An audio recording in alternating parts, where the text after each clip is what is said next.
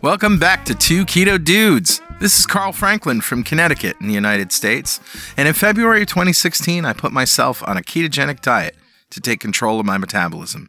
In just two and a half months, I managed to reverse all my markers of type two diabetes with diet alone.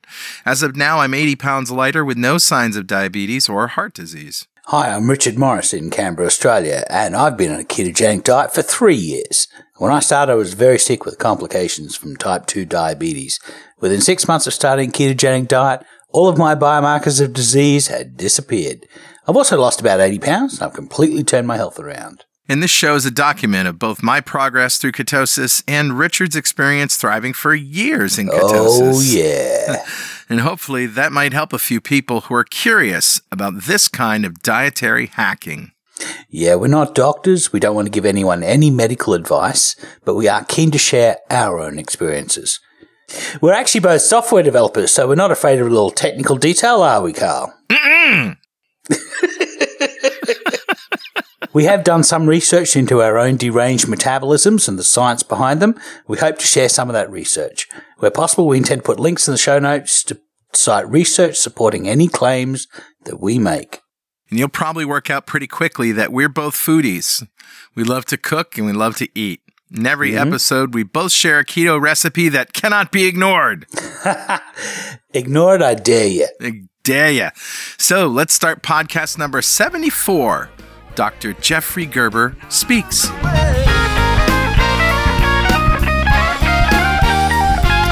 So, Richard, do we have any apologies or corrections from last week's show?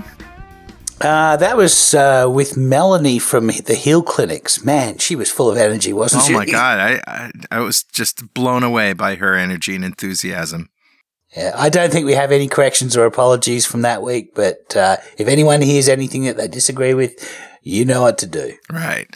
So let's revisit what a ketogenic diet is. Ketogenic diet is any diet that puts you in a state of nutritional ketosis where you're burning body fat for fuel, mm-hmm. and protein is moderate, so one to one and a half grams of protein for every kilogram of lean body mass, which is what you'd weigh without body fat. Right. And then we get all of our energy from fat. Fat. Yeah. That's right, the fat on your plate or that ancient Krispy Kreme that you ate a decade ago and stored on your hips. Exactly. So, buddy, how was your week? Yeah, it was awesome. Uh, I've been getting ready for Keto Fest, and one of the things I've been doing is uh, I have a cooking demo to do. In thirty minutes, I'm going to demo six different meals made with pulled beef.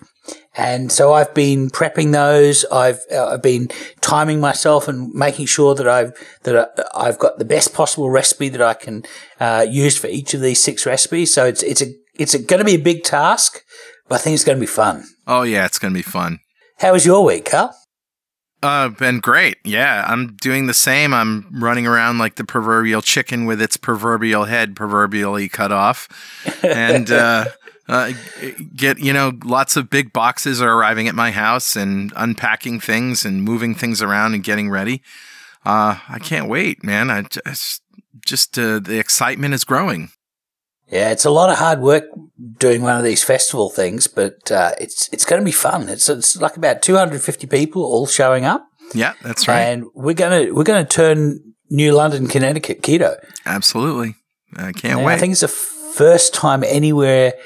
Anyone has ever tried to turn a U S town keto, even for just a weekend. Yeah.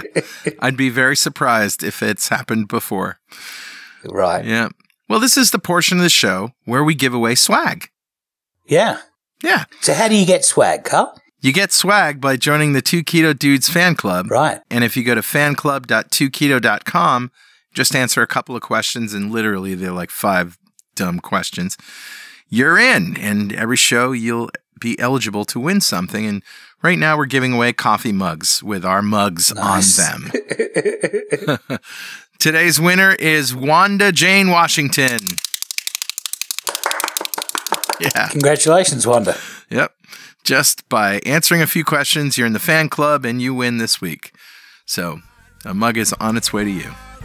Nice. And that brings us to...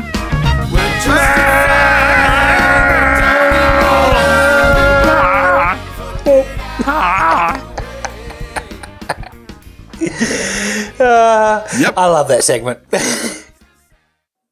All right, I'm going to go first. All and right. This mail is actually from our ketogenic forums, and it's from somebody called Richard Morris. Hey, I know that guy. He's a troublemaker. Definitely. So I actually f- heard on a T V show in Australia called The Project uh, a video of a child trying Coca-Cola for the first time. So this and, isn't a uh, very nutritionally dense meal, is it? This is not a nutritionally dense meal. This one has a, a kid trying Coke for the first time. That's pretty funny, too. Let's watch it together. Yeah, sure. All right, here we go. And one, two, three, go. So she's she must be about two. I think she's so. She's sip. sitting in oh, a high chair. Eyes go back oh. in their head. One eye is fluttering. Oh. The other is open, and her oh. head goes way back. Oh, no. And she's she's passed ah. out. And now she's happy and taking another sip. Sugar rush. That is hilarious. I swear I saw every emotion past that little girl's face as she, she was encountered Coca-Cola for the first time yeah, in her life. Bubbles up my nose. What's going on, Mom? Uh, so sweet. Right, yeah. Yeah, that's funny. Uh, so what do you got, Carl? Well, I have also a post from the Ketogenic Forum. This one's from back in December of twenty sixteen. So this was um, one of our original Facebook members who got in early, right? Because we opened okay. up the doors before um, we let the public in. But this is from Rookie. And he basically asked to to start a thread or a forum or, a, you know, a conversation with a keto-educated physicians list. So he wants oh, a, wow. a, a list for the keto-friendly doctors that we can recommend. And I thought this was interesting because – you know, a couple of days later, Naomi says, I think that's an awesome idea. I'm on the quest for a physician who would be supportive of this lifestyle. Right. I live in Denver, Colorado. Ah. And our friend Tom Cease jumps on, here you are, the Denver metro area, Doctor Jeffrey Gerber, j gerber m d dot com. And uh, she replies back, wow, thanks, I'll give him a call. How exciting. But um, uh, I guess Jimmy Moore's got a list of doctors, and that was uh, put in there. Yeah. Low-carb Down Under, I've got one. Yep, Low-carb Down Under, exactly. And some other ones like from Olympia, Washington, mm-hmm. and uh, that kind of thing. So it's a good place to – and I, I want to see some more people posting um, keto-friendly doctors in here. Yep, that's a good place. Good resource. Yeah, absolutely. And if I've actually um, spoken to a number of people in Canberra who were looking for a physician who was at least aware of what a ketogenic diet was, and I've passed on details to my physician and and the practice she works in. Yeah, uh, because both she and a number of the doctors there are at least aware of a ketogenic diet. My my physician actually does the Michael Mosley five two diet, which is where she uh, eats uh, moderately for five days and then mm. fasts for two days every. Yeah. Yep, that's very popular. And the opposite mm. is popular too now, fasting for five days and then feasting for two days. Yeah, absolutely. Heard you save your due for a little. Well, Richard, I'm very, very happy to welcome to the show, finally, yeah. after all these months, and I almost said years, mm. but after all these months, Doctor Jeffrey Gerber. And uh, he's a, if you don't know who he is, he's a board-certified family physician and owner of South Suburban Family Medicine in Littleton, Colorado, where he's known as Denver's Diet Doctor. He's been providing personalized healthcare to the local community since nineteen ninety-three and continues that tradition with an emphasis on longevity, wellness, and prevention. Nutrition and its effects on health are areas of interest to Doctor Gerber. And uh, you can read the rest of his bio on the website. You know him, you love him. It's Doctor Gerber. Welcome. Hey, Carl and Richard. Thanks for having me. The last time we met was uh, at the Low Carb Breckenridge conference. Yeah. And um, Richard and I had a great day on the slopes. We did. And, it was awesome. Yeah, and it was really fun. A great conference. Great to meet you. And I wanted to thank you for inviting me to the Keto Fest that's coming up shortly. Oh, we can't wait. It, you know, Breckenridge was a really cool venue, and I guess you all you guys like to ski, and that's one of the reasons that uh, you go there. But it was the first time I had been at that altitude, and I was a little woozy for a while. Wow. So, yes, we do like to ski, and honestly, the majority of people that come to the conference aren't skiers. But you have to admit that it's fun. It's it's a beautiful oh, it's place. Beautiful. To, yeah, in the winter to to be there. It's it's at ten thousand feet. Yeah. Uh, we have to. What is that? Three thousand meters. we have yeah, to do yeah. the conversion there. I think it's the other way around. Th- Thirty thousand. Uh, no, no, no. You're right. Three thousand. You're right. Yeah, I yeah. think it's it's yeah. So it, it it's high, and uh, next year we we already have the conference planned. In fact, uh, it's going to be the first weekend in March two thousand eighteen, and we're moving to a hotel up the street, and they have uh, not only bars or a bar, but they actually in the bar. Have an oxygen bar.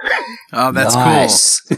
and and I've been told that twenty minutes at the oxygen bar can really help with the um, altitude uh, sickness. Well, we yeah. bought those little canisters of oxygen, didn't we, Richard? We were all hitting mm, on the whole time. Yeah. yeah. I noticed actually when I had my uh, – Uh, because I was jet lagged, I'd flown from Australia, and they say that jet lag interferes with uh, altitude sickness.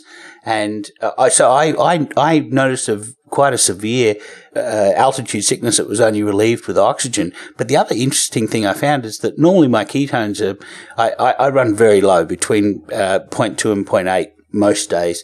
Um, I'm just one of these people like Tim Noakes who just doesn't produce a lot of ketones. Even if I if I fast for several days and, and do two hours of exercise, I still won't produce a lot. But when I was at altitude, I, I had like four ket- ketones of right. four millimoles per liter. So that was remarkable. I think you're in the audience. We're sitting next to each other, and you pulled out your blood sugar meter, and your ketones were off the chart. Yeah, Dude. I think I remember that. Yeah, that, so- that's interesting. So you and Ivor come in a pair, right? I mean, you, you guys work together. He's the engineer and you're the doctor, and you guys have this uh, nice working relationship. Um, what what is that like? I mean, and, and why did you? Why did, how did you guys meet? Yeah, so we met back in two thousand fourteen. I had uh, uh, created a presentation that uh, I, I for, I'd given in several different venues. And uh, eventually put that up on YouTube. And then uh, Ivor Cummins comes along and uh, he puts a post up, The Cholesterol Conundrum. And uh, I, I got a hold of it and I said, you know, who's this crazy engineer? He's talking about health and, and nutrition. And I realized that we had a common interest immediately in cardiovascular health, nutrition, yeah. and, and diabetes. And so we connected im- immediately. And, uh, you know, way back then, we, I think we had a, a Skype session and, and I said, boy, we need to collaborate. And, and he said, what, what do you mean by collaboration? I said, I don't know. This is just really fun. yeah. And I think it's a great message. And we had first met at the, um, the conference in, in Cape Town, the Low-Carb Summit. That was right. back in mm. two thousand fifteen. Um, where we actually came up with this idea of working on a book that will hopefully come out here uh the end of the year or the beginning of January. And uh don't even want to share the title with you yet, but we are talking, uh discussing general health, nutrition, cardiovascular uh disease, longevity, hyperinsulinemia, nice. huh. just the general things that uh, we've been talking about for years. And so how, how's your work complement each other? I mean, uh, he, he doesn't have the medical background, you don't have an engineering background, but I assume that there's a little bit of overlap there, isn't there? Yeah, well, um Ivor is a chemical engineer. That's his background. And I've always been a techno nerd, geeky person, always interested in science, technology, engineering. I probably should have gone into engineering, but I come from a family of physicians. Yeah. And so it was kind of in my blood that that was where I was headed. And so, um, we've just kind of brought it all together, and it's just uh, uh, the the team is a great way to bring um, a message of better health and nutrition to to the public. And Um, you know, I think healthcare professionals really connect with, with Ivor's engineering message, and, and he, he really brings the science into it. And yeah. what I do is bring the clinical perspective into it. Now, it's, it's somewhat interesting. I've been doing this now for almost eighteen years. Wow. And it's just in the last couple years that I, that I've met Ivor. So, um, I kind of didn't know what I was doing way back when, but I knew I was onto something, and, and I just kept going with it. And what I've seen over the last eighteen years is just, it, it's really blossomed. And, right. you know, I, I come to meet people like you and people like Ivor, and, and it's a global phenomenon. It's just wonderful now. So how did you get to the original uh, thesis eighteen years ago? Because you must have been a, quite an outlier. Yeah, yeah, uh, um, uh, s- certainly, Richard. Um, m- my interest uh, starts actually from childhood. Uh, and my parents, my mother was the diet expert. Ah. And, you know, back in the nineteen seventies, uh, she, you know, she started, she went through every diet in the book. Wow. Wow. You know, I had struggled with my own weight, my, my father, my brother, we all had personal health issues. And so I think from young childhood, I was interested in diet and nutrition, and then going into medical school, of course, we were, were taught the basic uh, uh, aspects of nutrition, eat less, exercise sure. more, low fat, low calorie. And it, it kind of didn't make sense it, it, it to me. And yeah. um, about ten years, about ten years into my career, because I'm, I, I'm, I've been doctoring now for twenty-eight years. Um, Uh, wow. There were there were several factors. Yeah, I've been at it for a while. uh, patients came to me saying that they were trying these new low carb diets.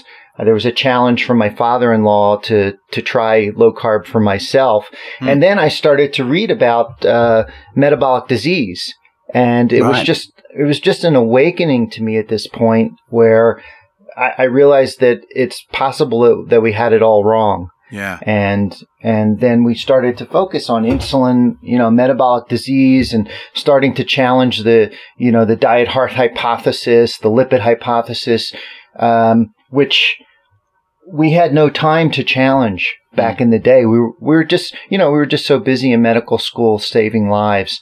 And so, um, this is where, uh, I got involved back, you know, eighteen years ago.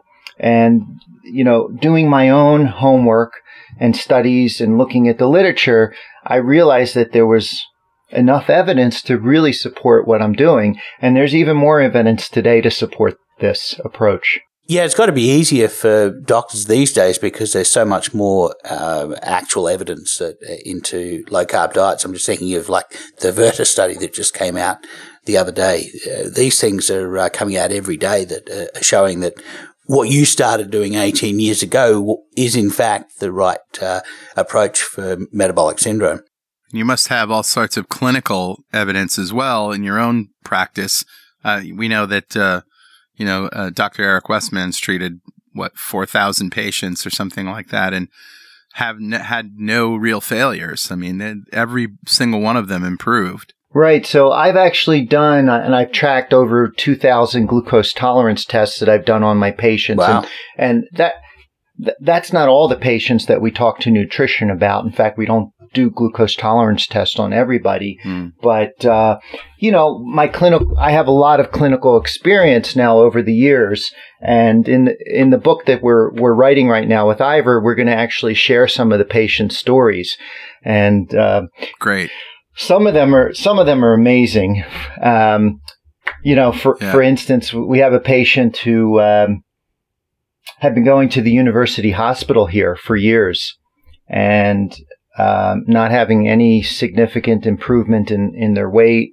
Um, H b A one c was running in the eleven to twelve range. Ouch. And all, wow. all they wanted to do at the university was, uh, put her into studies looking at insulin therapy and sure. yeah. just just standard nu- nutritional advice at all. If at all, that's all they would talk to the patient about. And then um, the patient actually on her own, uh, uh, with her partner, did some of her own homework and discovered low carb and keto. Hmm. And she came to see me a couple months afterwards just to support what she was doing. And in three and a half months, her A one C went from... And I, I kid you not, from twelve to five. And wow. she lost, she lost fifty pounds. She got off all her medicine. Yeah, that doesn't surprise me because I had exactly the same experience.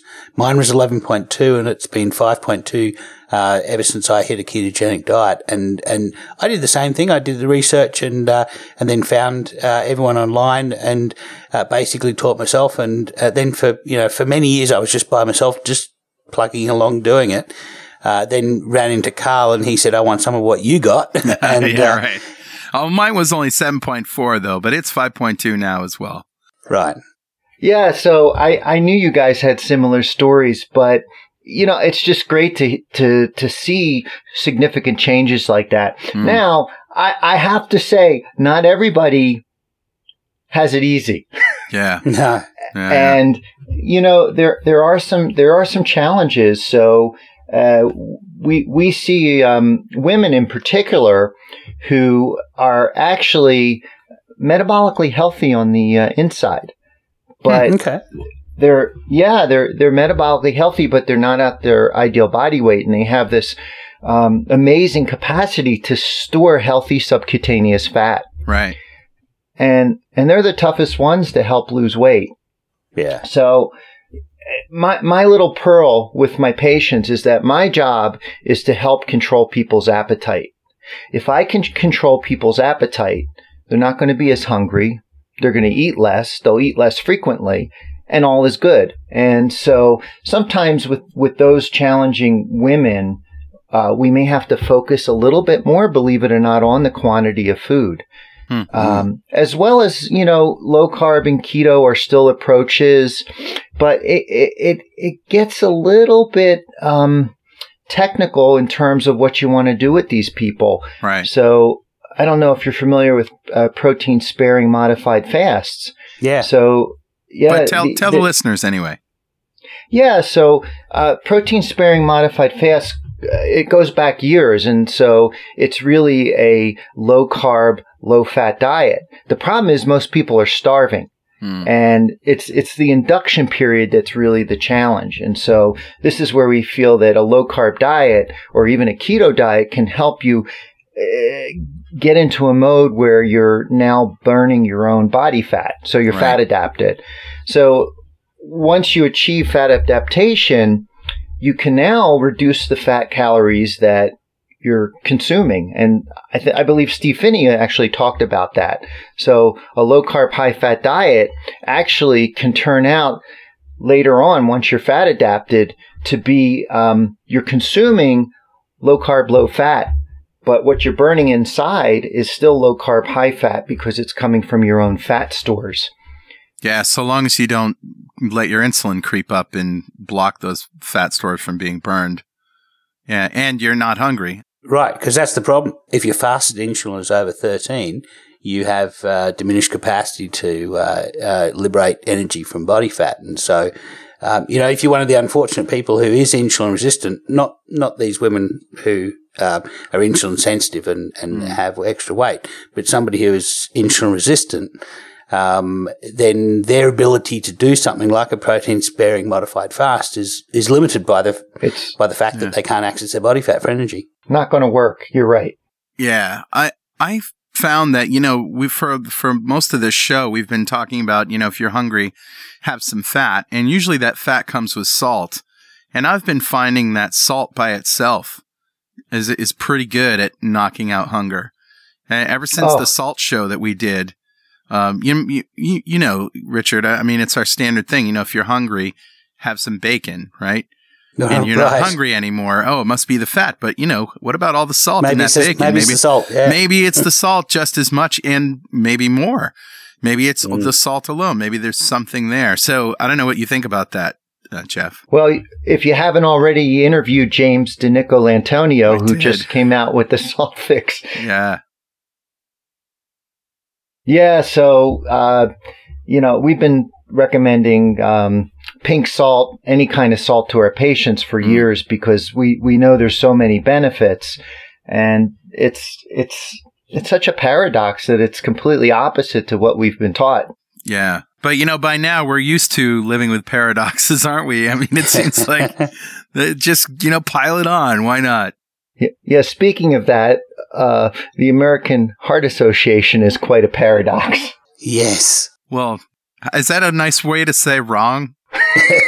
Yeah, right. And, and, and that raises a point, is that, you know, I want to work with inside, inside the, the, the healthcare system. Right. In other words, I don't want to be, I don't want to take an adversarial approach. And, you know, one of the other docs who was at the, the Breckenridge conference, Mark Cucuzella, mm. you know, he, he's a hospitalist. And the idea is we want to bring about change from the inside. And so my big contribution is actually offering um, educational credits to healthcare professionals to these conferences. Now, you guys haven't asked to do that. Your your conference is slightly a different format, but uh, we want to we want to teach healthcare professionals. Yeah. We don't want to badger them. We'd love to work with the American Heart Association, but yeah. you know they're they're just set in their ways, sure. unfortunately.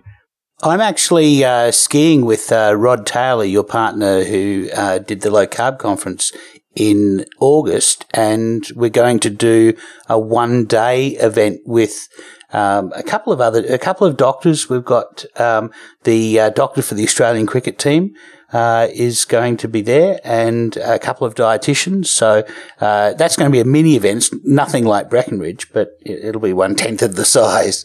But that's yeah. Threadbow. Well, well, that's great. Well, you know, we we might be headed to recruiting heart associations. I know that um, Ivor Cummins and Doctor Scott Murray, he's a um, cardiologist in the U K. Uh, they're going to be um, participating in, in a large cardiology conference coming up in the fall. So, you know, we'll see what happens, and we, we'll see who shows up at these conferences. Uh, we, we get the credits for the Breckenridge conference, and I've also been working with Doug Reynolds for the Low Carb U S A conferences. So there's there's one coming up in San Diego, and yeah. we're working on credits for that as well. We should organise to uh, to attempt to get credits uh, the next time we do Keto Fest. Not this time, but but maybe the next time round, because that mm. uh, sounds we are. actively uh, approaching physicians and family doctors. Uh, in fact, we, we gave away uh, forty free tickets to anybody who wanted to come to Keto Fest and bring their doctor. We would give away a free ticket to the doctor uh, to sit with them and, and actually um, uh, uh, watch the event, because our theory was if most of these doctors are seeing, you know, three thousand patients a year, then between now and next year, that's another one hundred twenty thousand patients who have had access to a doctor who is at least aware of the fact that a ketogenic diet is a, is a possible treatment for metabolic syndrome. Yeah, and that you're not going to kill yourself on it. Yeah, it to get as many as you can would be great. And, you know, doctors are attracted to educational credits and and free food. That helps. That's true. But I, I think also doctors have a vocation. They they're, they're not they're not doing it to make money. They oh, well, I'm, I'm speaking to the expert, I guess, but uh, of, of somebody who's doing it for the vocation of, of trying to help people. I mean, this is this is the most doctors I know. Uh, that's their primary reason they got into the business. And and you know, if you're seeing metabolic syndrome patients, I mean, we're talking about between fifty-five and seventy-five percent of Americans are most likely on that slippery slope. Uh, it must be so frustrating to see these pe- people every day and not have any treatment other than maybe bariatric surgery that's going to be able to, to, to reverse their diabetes. Mm-hmm. Yeah. So there's a bit of altruism in especially primary care, family doctors, and internal right. medicine. But, you know, you would you think most doctors went into it to help people. But um, certainly I, I've, I've now learned about what primary prevention is. And it's, you know, the, it, it's it's easy. It, it makes sense. It all fits together. And so, you know, we, we do this every day with our patients, but uh, these conferences Uh, can bring this to a much uh, larger audience, the podcast. Oh, yeah. So, yeah. again, we all need to do our part to, um, you know, ge- educate healthcare professionals and, of course, the general public. So we have forty healthcare professionals coming to Keto Fest for free. We uh, we gave wow. away forty tickets. So there will be people there. A couple people from Yale. Um, I know that. So these are people, you know, we're not going to be, you know, preaching to the converted here. These are hopefully uh, yeah. not ni- nutrition naive healthcare professionals in a sense. You just said come to the conference. Yeah. Yeah. Well, that's philanthropy. That's yeah. great. Yeah. So hopefully some of them will, will get to talk to you and the other doctors and experts there. And yeah, I, I, I think it's a great thing. Besides, uh, Westman is doing the HEAL Clinic on the Friday before, uh, this coming Friday, I guess, if, you know, you're listening to this at the right time. And, uh, and they're also allowing local healthcare professionals in for free. So. Excellent. Yeah, it's I'm, a great thing. Yeah. We, we should get, um, educational credits next year for the conference. Great idea. Yeah. What are, if you could pick one dynamite, amazing factoid or, or th- slide from your deck that you're going to show at Keto Fest, what, what might it be for those who aren't going? Oh, yeah. Well, um, we can get into the American Heart Association and I, let's I, do that. Yeah. So, so look, these guys are at the helm and the ship is going down fast. Yeah. And, you know, they come out with a paper this year that says, guys, the prevalence of heart disease is rising at is at a great much at a rate much faster than they anticipated. In fact, uh, they, they just said in this uh, report this year that by two thousand thirty-five, they're anticipating that almost half of the American population will have some form of cardiovascular disease. Wow, that's so insane. Yeah, and, and it's actually it's a wonderful paper because prevalence, incidence, and prevalence are very difficult numbers to get at. Mm-hmm. And, and yet they, they've, they've collected enough data to, to say, you know, hey, this isn't working. Okay. Yeah. And okay. So, but they don't know how to fix it. Yeah. Okay. Cause then they come out just a couple weeks ago with the, um, you know, the presidential advisory saying that, you know, we're going to st- still stick with this, um, diet heart hypothesis thing that Ansel Keys came up with way back in the nineteen fifties. Mm. And we're going to cite four papers from the nineteen sixties as, as yeah. evidence yeah. to say that, you know, oh, you, you, you got to drop saturated fat from your diet. And, you know, they, they have to start thinking about metabolic disease. They even recognize it. They identify it, but you know, it's like professions are on the line. Right. And jobs. You know, I think, yeah. It's jobs. It's, it's, it's their, it's ego. People talk about money and politics. I think it's more of a personal thing that, you know, people just can't admit that they, they went down the wrong path. Yeah. Not only that, Jeff, I think that there's a lot of people are just, uh, let's face it, just addicted to carbohydrates and, you know, they, they've sort of lost their judgment about it. I mean, you know, I, yeah. I, and I, t- we talked about this with Gary Fetke. I couldn't imagine when I was before keto and before low carb that I would ever not want to eat bread. I just couldn't imagine myself in that state where I wouldn't be attracted to sugar and carbohydrates. And yet here I am, you know, just right. a few months later and nah, I don't need that. And, and that reminds me of, you know, the, you know, the food industry and farming. What are we going to do with all the corn and the grain? Right. And, feed it to you pigs. Know, and the so- soy. Yeah. Feed it.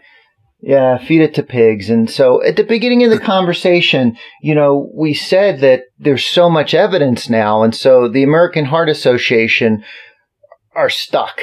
Okay. Right. And, you know, we've looked at the past fifty years. And first of all, we can really um, find holes in all the four studies that they quote. And, and the, li- the list goes on and on. I mean, there's, there's, um, meta-analysis after meta-analysis that just uh, continually demonstrates that um, there's really no strong relationship between eating saturated fat in the diet and heart disease. Right. In fact, you know, there. Uh, the what opposite. was it? Harvard. Yeah. The Har. Yeah. In fact, Harvard went back and they looked at the um, uh, the, the Minnesota heart study. They looked at the um, Sydney heart study. Yeah. And they, they, you know, the anthropologists of, uh, of health science went, went back and pulled the data out from the archives and reanalyzed and said, you know what? If you replace saturated fat with, with, with, um, omega six P U F A, actually heart disease w- went up. Yes. And all cause mortality. All yeah. cause mortality. Yeah. So, uh, completely the opposite. So, uh, you know, nobody has to convince me anymore Uh, I just think that, you know, I, I joke that, you know, we need to take off our cholesterol glasses mm. and, and really understand the, the big picture. Now, we can, we can think about cholesterol. It's, it's, it's, it's still important. It, it is a, perhaps a contributing factor, but, you know, it's, it's only a small part of, you know, what, in, what inflames the, the blood vessel. I, I found a study the other day. In fact, I've been banging on for the past year and a half about these two studies that, that were done in the sixties. One was a, a dog study where they made dogs diabetic and then gave them their insulin to, uh, to equalize their glucose. But they gave it in one femoral artery, and they produced dogs that had cardiovascular disease in just one leg. Uh, and so that was the first thing that clued me in that maybe insulin is responsible for this. And the other study was there's a rabbit study. There's a rabbit model of atherosclerotic pro- progression where if you feed a rabbit a diet it's not supposed to eat, like animal cholesterol, it becomes atherosclerotic. And they found that if they made rabbits diabetic, Uh, then, uh, and unable to produce insulin, then, uh, the rabbits were protected from atherosclerosis. And, and that, that really shows, one, that insulin is necessary, but also that it's sufficient to produce atherosclerosis. Well, this other study that I just found the other day was another rabbit study where they then took the rabbits that were protected from atherosclerosis by becoming diabetic and gave them the insulin that their pancreas would have otherwise made, and they all became atherosclerotic. So, oh, you know, you really, go. Insulin is the canary in the coal mine. Yeah, absolutely. Uh, I think, you know, we, you could think of insulin as a master hormone, but there's many other mm. signals. And, and I think we're still lear- learning, but the sure. idea is that we have to really look at uh, the broader picture. And, uh, what we've been doing, we've been doing that with our patients now for eighteen years. And, um, although, you know, I don't do research in my office, my clinical experience, uh, I've seen patients, um, Uh, reverse their diabetes, lose weight, uh, prevent heart attacks, and uh, it's it's a joy to see them improve. How about kidney function, Doctor Gerber? Do you find people who have kidney problems are hesitant to do a low-carb or ketogenic diet? I, I'm finding this in my personal life, uh, so it seems to me the opposite. But uh, th- that is a common myth that's out there, that yeah. ketogenic's hard on the kidneys. Yeah, so... You know, there's a couple things that are believed to be bad on the kidneys. And uh, initially, way back when, it was concerns that uh, a ketogenic diet or a low-carb diet would be a high-protein diet, right, which would right. be hard on, which would be hard on the kidneys. And um, and the reason is because the uh, of the ammonia production and uric acid and all that, right? Yeah. So, you know, protein can be a problem in patients that, you know, have end-stage renal uh disease. Hmm. We call it chronic kidney disease, stage three or stage four. And so, you know, maybe limiting protein is something to do. But, um, you know, in, in our what we do in the clinical setting, in the primary care office, um, you know, our patients don't have kidney disease like that. We do right. have a few that are off seeing the nephrologist. We do have a few patients in, in dialysis, but for the general population, um, there's really never any proof that protein is dangerous to the kidneys. Right. Now, um, regarding, you know, uh, ketogenic diet or nutritional ketosis, that, that's of course completely different than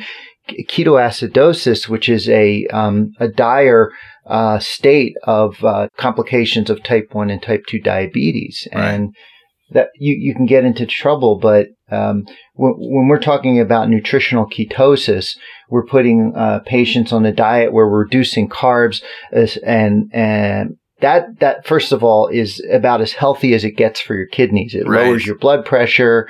Uh, you, you, you know, you, you don't reduce salt to lower blood pressure. You reduce carbs. Yeah. Go, right. Go. I think, uh, Charlie Mobbs, uh, wrote a paper on a mouse study where they found that they were able to reverse diabetic, uh, kidney disease with a ketogenic diet.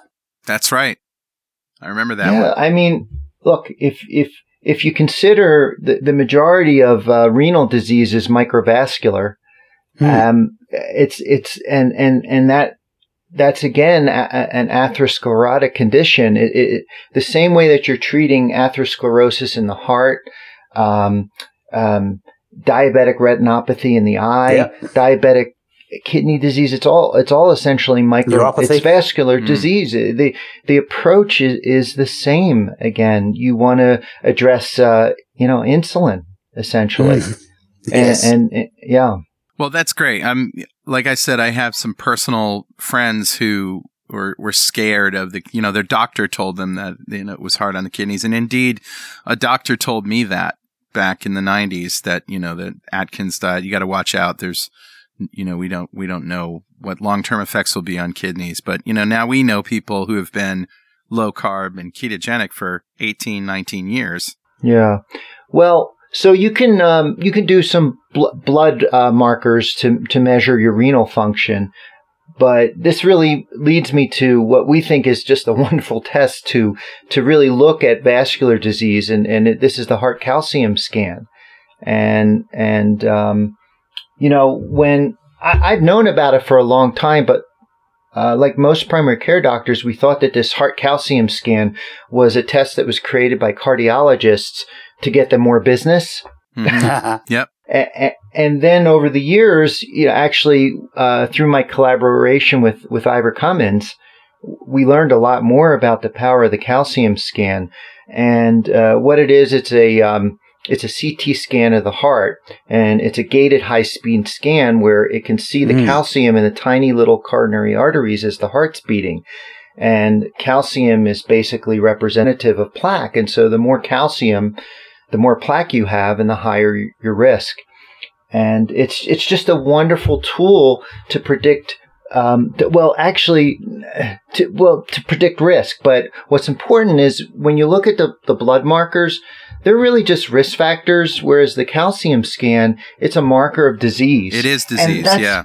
It yeah. is disease. It's it's night and night and day, and, and so we think it's probably the most important tool out there in terms of screening for cardiovascular risk, and yet, and most primary care doctors have no idea about the test.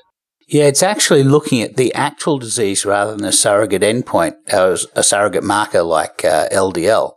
And and going back to what you were saying before about the Sydney diet study and the Minnesota coronary experiment, both of those were able to change people's diet and make their L D L cholesterol go down. But in both cases, their heart disease and their all-cause mortality both got worse.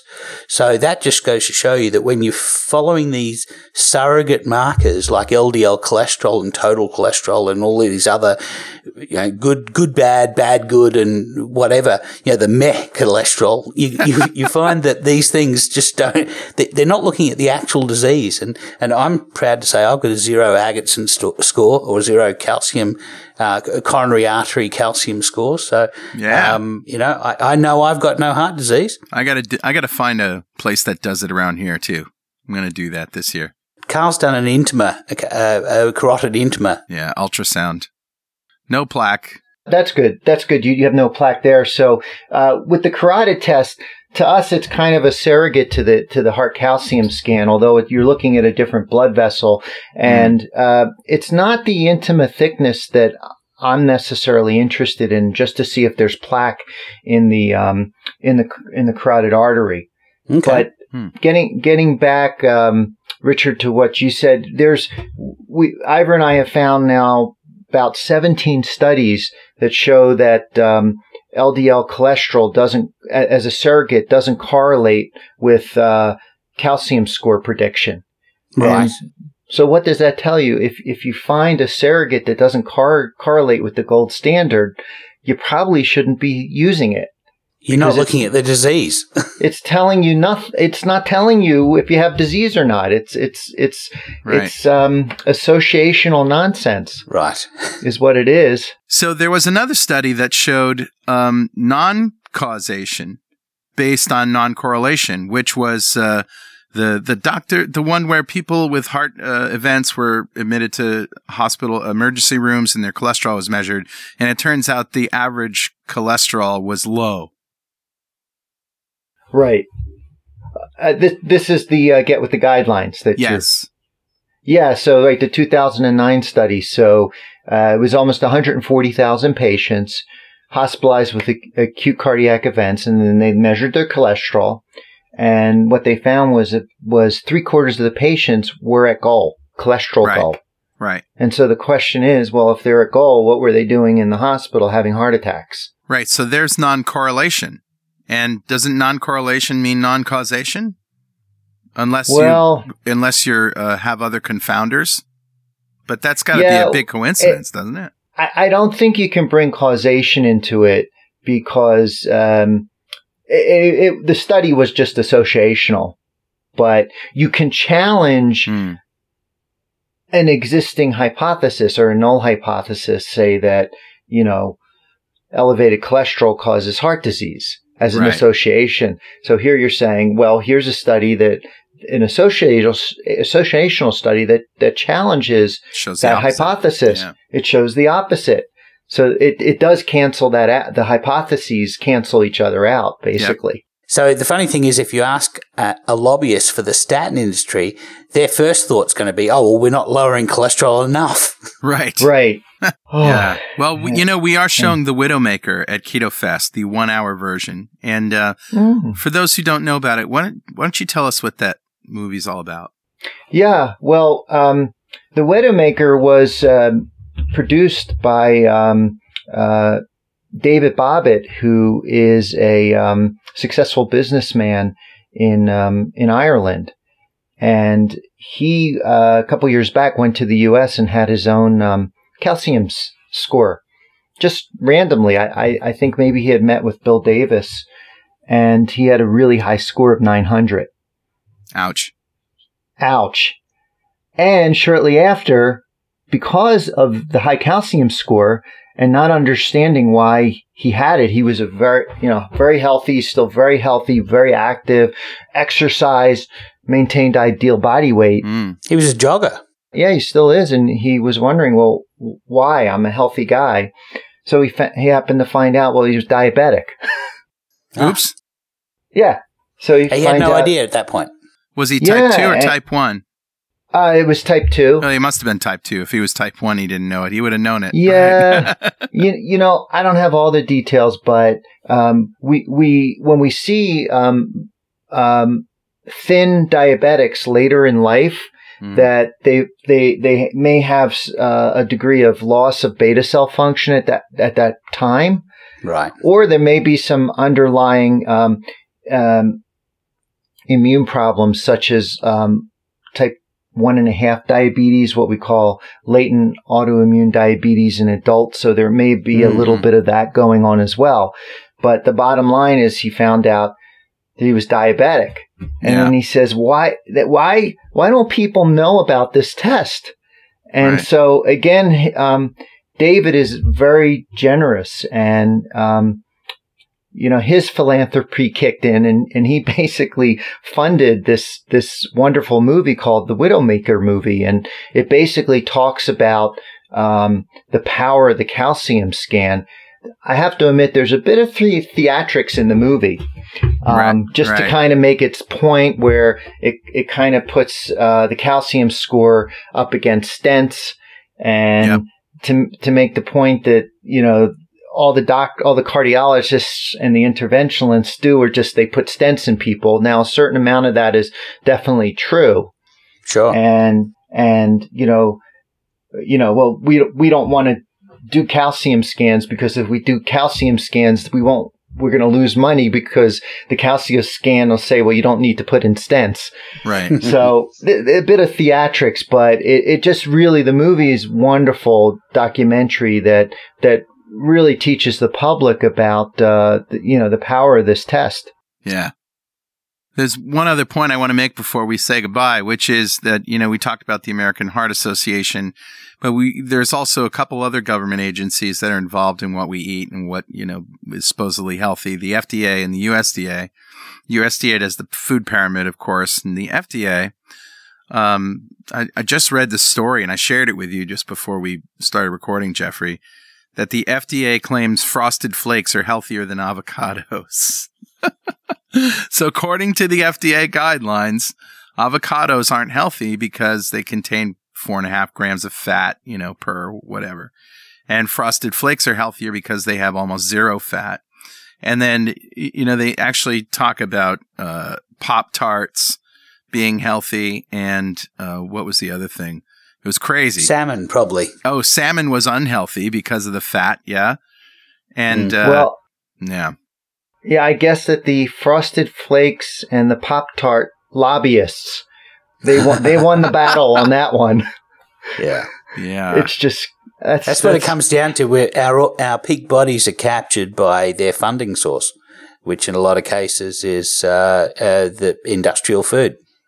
Well, I, I think that, you know, I'm in this wonderful position because I'm a healthcare professional. Yeah. And mm-hmm. I can just jump right over that stuff and say, you know, I'm here, I'm looking at the health of my patients, and right. I want to I want to give them, you know, the best advice that's going to keep them living the longest, yep. feeling well, and, you know, they live a long, healthy life, and, you know, they, they drop dead at the end from yeah. some infection or something. And, um, you know, I'm not here to, to, to, to, you know, lobby, to fund industry. Mm. Um, I, I've, you know, I still prescribe medicine, but very little.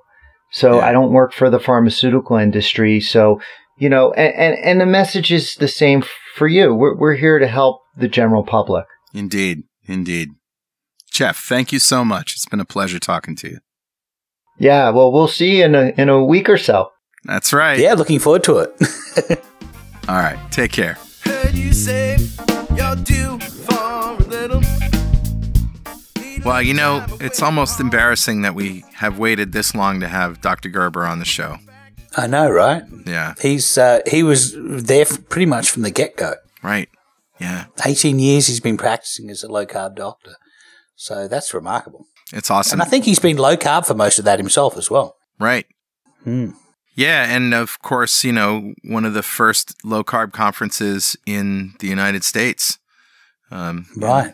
Is his uh, his outfit there. Very I, cool. I think that was in Vail as well, the first low-carb conference that he did, yep. yeah. And now, and now he's doing them every year in Breckenridge, yep. and they're doing some in Australia as well, so that's awesome. Awesome, awesome. All right, man, you hungry? I'm a little bit peckish, yes. All right, then, let's make some uh, recipes! Okay. You first? Yeah, okay, I'll go first. All right. So I'm talking today about a recipe that I've been working on that I'm actually going to show in the cooking demonstration at Keto Fest. This is one of your six ways to do pulled beef? That's exactly right. Today it's going to be Hungarian pulled beef or Ooh. paprikash beef. Ah. And uh, the way that you make this is, first of all, you need some pulled beef. So how we get pulled beef is we get a slow cooker and we put in uh, three large chuck roasts or one large bolar roast. And the chuck roast is um, a uh, three-pound uh, roast. Uh, it's really quite cheap, and it's delicious if you roast it for a long time. Yes. Uh, the bolar is b- about three times the size of a chuck roast. It's a, both are approximately from the same place on an animal. Uh, on a on a cow, the sh- or in fact on most mammals, the shoulder area carries a lot of fat, and it's marbled through the meat. So, um, so you end up with a very fatty meat if you get mm. meat from the shoulder. Nice. Both of these cuts are from the forearm, sort of really the the back of the arm near the armpit of the animal. So it's like the butt, you would call it, on a pig, the pork butt. It's the shoulder meat. Yes, exactly, and uh, so. What I do is I put uh, meat in a slow cooker for ten to twelve hours. What I want to do is I want to get it to the point where the meat just starts to fall apart, and I can get a couple of forks in there and just start shredding it apart.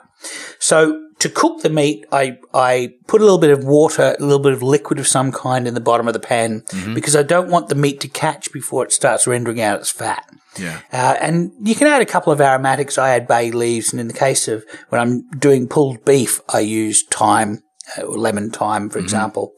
Um, you don't really need to season it, uh, salt it, and we can do that later on. Okay. So I cook this beef for ten to twelve hours, and you'll see a lot of liquid in the slow cooker and you'll think, oh, I've got to drain off that liquid. No, leave that liquid because that's gold. Yeah. What we do is when we shred the meat, those meat fibers drag up that liquid and hold on to it. And uh, so that's really where the flavor is. The actual fibers themselves have lost a lot of their flavor. Mm-hmm. So um, so what I do is I take this pulled meat and I put it in a Ziploc bag and freeze it. I put I, I, I portion it up into uh, uh, one Ziploc bag for two hundred grams worth of uh, worth of meat, and that's approximately two meals. So I'm cooking yeah. for Julie and I. So I'm basically putting our night's worth of meat uh, in a bag, freezing it in mm. the freezer, and it might stay there for you know a couple of months. It could stay there a couple of years in the freezer quite happily. So that's the first step. You're getting a freezer full of beef, all pulled and all rolled up. Now, the next step is how do you make a meal from that? So the first thing is I take one of these bags out of the freezer, chuck it straight in the microwave and give it a minute, and that's going to soften, basically going to defrost the meat. I get a pan going on the stove, and uh, what I want to do is I want to start to develop some flavors. So I'm going to start off with a, a, a, a little bit of fat of some kind. I like to use lard, but you know, you could use butter, anything. You're just basically getting enough fat in the pan so you can sweat some onions. Yeah. I chop up onions very finely. Uh, basically, a small onion would be enough for two people sure. in this meal. You don't need a lot, but it's for the flavor. But then I put a lot of garlic in. So for this particular mm. meal, uh, for two people, I'd put Um, four uh, cloves of garlic, maybe five, nice. four, five, six cloves of garlic. Wow. So it's a really seven, garlicky meal. Eight, nine, yeah, or seven, ten, or eight. Keep going. Put the whole head, heck, put the whole head in. And uh, so y- you want to chop up the garlic or use a garlic press to crush it, and you're going to toss that into the onions. So we've got sweated down onions. We're adding some garlic to it. Now the next step is I I buy roasted peppers, or they're they're actually uh, bell peppers or capsicums that have been peeled and roasted and then stored in a jar with some oil. And mm-hmm. um, these uh, you can you can roast them yourself, it, it, and in fact, it's quite easy to to roast a whole batch of pep, uh, peppers and then um, and then freeze them and, and and reconstitute them and use them that way. But I just find it's easier just to to, to buy roasted peppers in the jar already mm-hmm. made, and I put a whole bell pepper. Uh, chop it up, put it in the pan, and then I add about a teaspoon of paprika, smoked paprika yeah. flavor.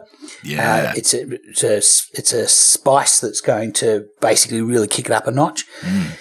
And uh, so now I have a uh, I have the onions, garlic, paprika, and the peppers chopped all in the pan, yeah. and then I add the meat from the microwave to that, and I basically stir the meat and and let it start cooking in those spices. Yep. And what that's going to do is it's going to combine the developed flavor of the pulled beef mm. with these new flavors, and it's going to produce a meat that tastes like it's been cooking for four or five hours wow. in these spices, nice. but it, you've only just introduced it. This whole thing takes like five minutes to wow. make a meal.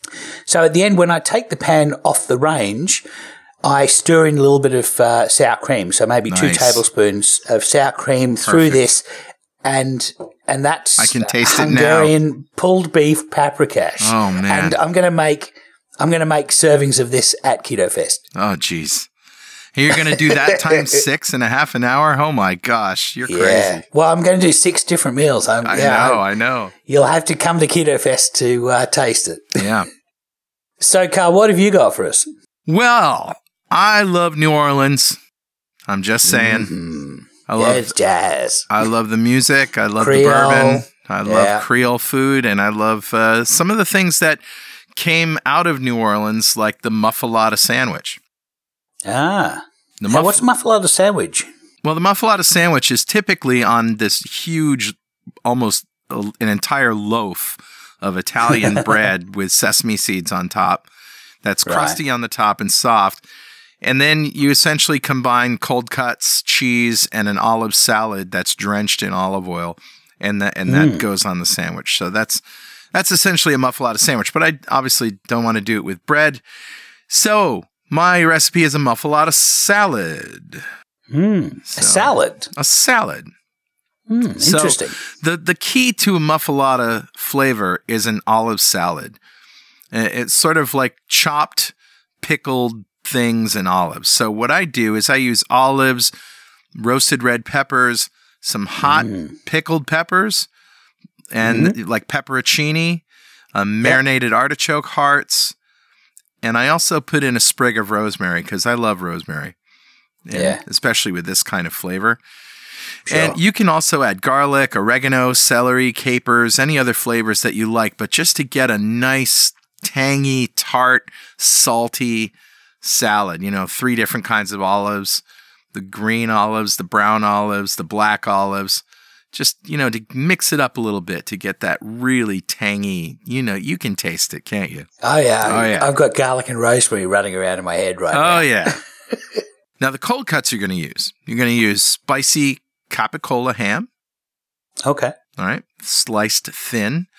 Also mm-hmm. cooked salami, sliced thin, and mortadella.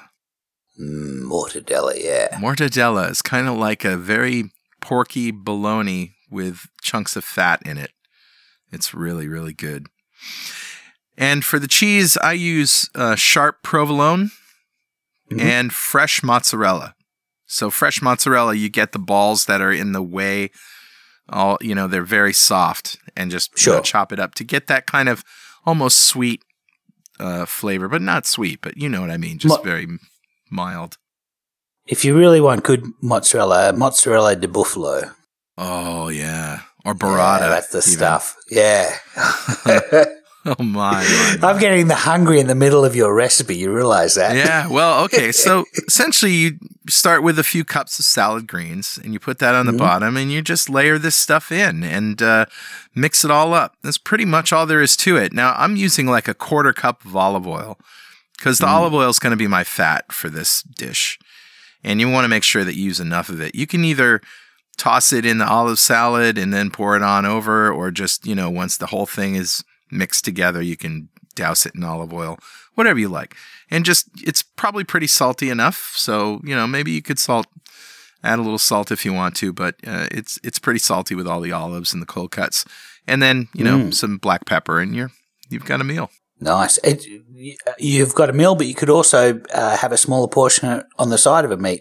Absolutely. On the side of a, a serve of uh, meat. So, yeah, I that sounds wonderful. I've yeah. got to try that. Yeah. Muffaletta. Muffaletta. Muffaletta. Nice. Yeah. All right, man. Well, uh, that's another show down the tubes. Yep. Of course, if you have anything that you want to tell us, something we said wrong, something you don't agree with, or some more research that you found to support or refute anything that we've said, send it by email to dudes at two keto dudes dot com or post on our website. And you can follow us on Twitter at two keto dudes, on Instagram at two keto dudes, and make sure you use the hashtag Two Keto Dudes. And of course, if you want to join our forum, it's forum dot two keto dot com. And if useless swag is your fancy, you know, t-shirts, mm-hmm. coffee mugs, and other junk with witty keto sayings on them, head over to gear dot two keto dot com. And if you want a shot at getting that swag for free, join the Two Keto Dudes fan club. You'll be eligible to nice. win something in every show. Go to fan club dot two keto dot com. And if you feel like supporting our podcast and our forums, hit the donate button on our website at w w w dot two keto dudes dot com or just go to donate dot two keto dot com. You can also see our podcast and other videos on YouTube at youtube dot two keto dot com. And if you haven't already, go leave us a review on iTunes. Yeah. Two Keto Dudes is engineered by Brandon Wen for P W O P Studios and produced by Carl Franklin, myself. P W O P Studios started in nineteen ninety-nine as a full-service audio and video production facility with podcast production experience since two thousand two. Online at p w o p dot com. Keep calm and keto on, buddy. Yeah, keep calm and keto on, Carl. All right. We'll see you next time on Two Keto Dudes.